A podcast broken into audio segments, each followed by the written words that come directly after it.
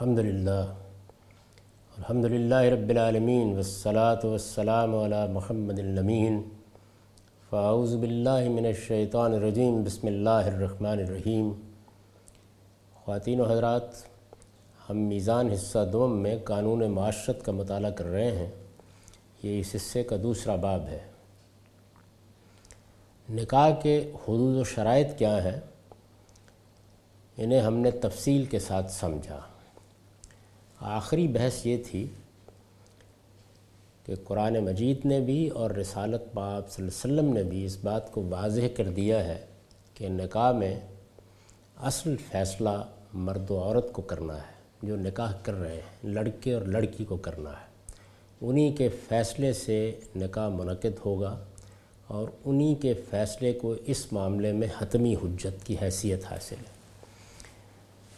چنانچہ رسول اللہ صلی اللہ علیہ وسلم کی بعض حدیث میں نے آپ کے سامنے رکھی، جن میں آپ نے بڑی وضاحت کے ساتھ یہ بتایا ہے کہ اجازت حاصل کرو، والدین ہی نکاح کرتے رہے ہیں، لڑکی سے اجازت حاصل کرو۔ اجازت حاصل کرنے کے لیے بیوہ کے معاملے میں کنواری کے معاملے میں کچھ آداب بھی بتائے۔ اور یہ بات بھی اپنے ایک فیصلے سے واضح کر دی کہ اگر عورت راضی نہیں ہے تو پھر اس نکاح کو ختم کر دیا جائے گا۔ یعنی یہ سر تسر مرد و عورت کی رضامندی پر منحصر ہے۔ اس کا انعقاد اس کے بغیر نہیں ہو سکتا۔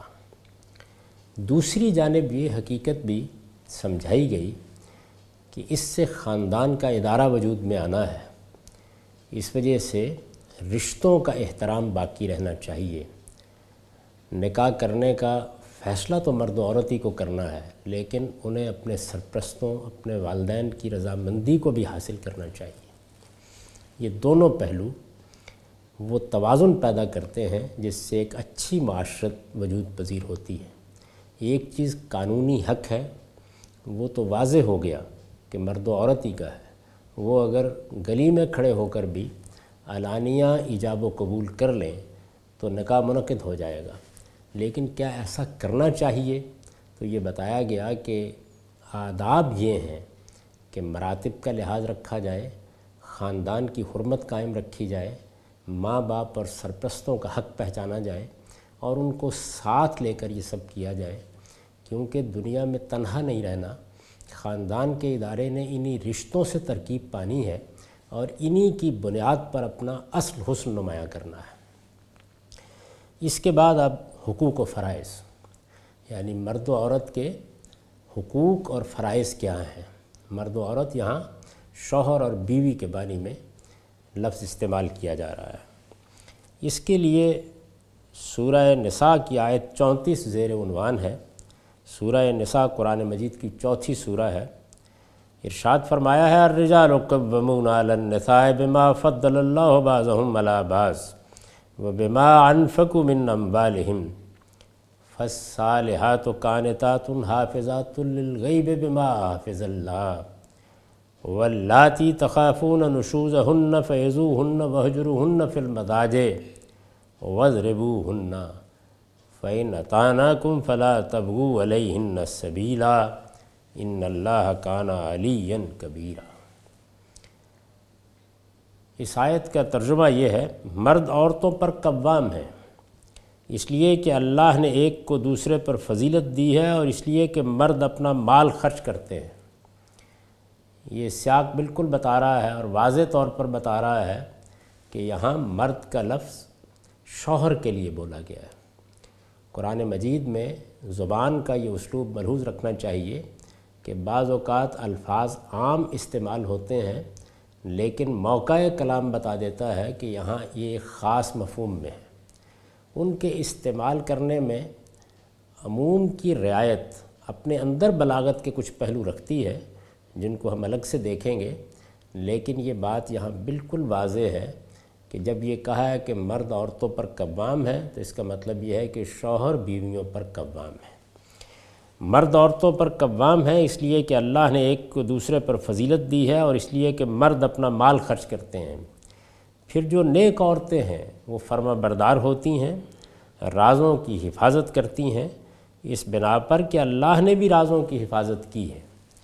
اور جن سے تمہیں سرکشی کا اندیشہ ہو، انہیں نصیحت کرو اور ان کے بستروں میں انہیں تنہا چھوڑ دو۔ اور اس پر بھی نہ مانے تو انہیں سزا دو۔ پھر اگر وہ اطاعت کریں تو ان پر الزام کی راہ نہ ڈھونڈو، بے شک اللہ بہت بلند ہے، وہ بہت بڑا ہے۔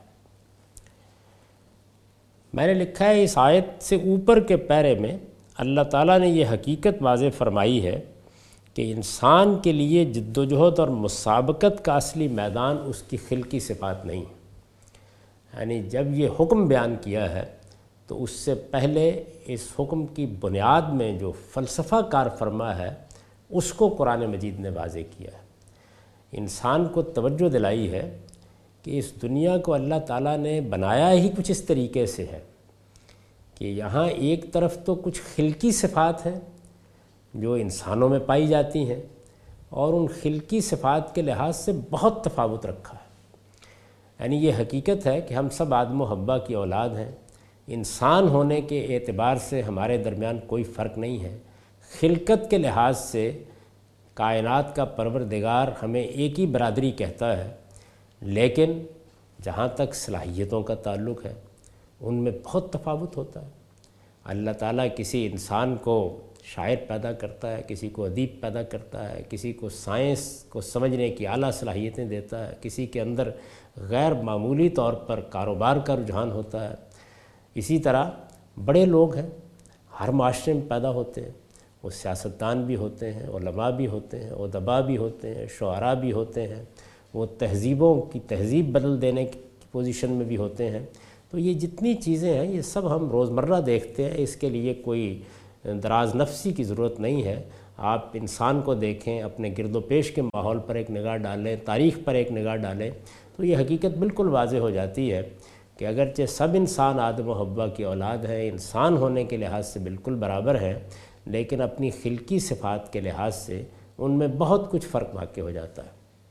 یہی چیز رنگ میں دیکھ لیجیے، یہی چیز بعض نسلی خصائص میں دیکھ لیجیے، اور یہی چیز بعض علاقوں میں پیدا ہونے کے نتیجے میں جس طرح انسان پر اثر انداز ہوتی ہے، اس کا مشاہدہ کر لیجیے۔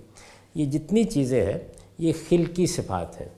تو خلقی صفات کے معاملے میں اگر ایک دوسرے سے آگے بڑھنے کی کوشش کی جائے گی یا انسان کسی دوسرے کو حقیر یا بڑا سمجھے گا یا آگے بڑھتے ہوئے اس سے وہ چیز حاصل کرنا چاہے گا جو پیدائش اور اس کی خلقت کے وقت ہی اللہ تعالیٰ نے اس کو عطا فرما دی ہے، تو اس کا نتیجہ اس کے سوا کچھ نہیں نکلے گا کہ وہ اپنی صحیح کو صحیح رائے گاہ بنا دے گا۔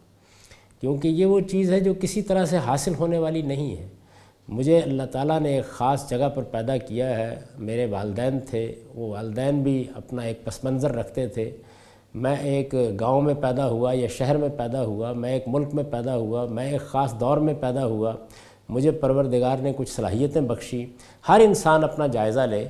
تو یہ معلوم ہوتا ہے کہ اس اعتبار سے انسانوں کے مابین بہت کچھ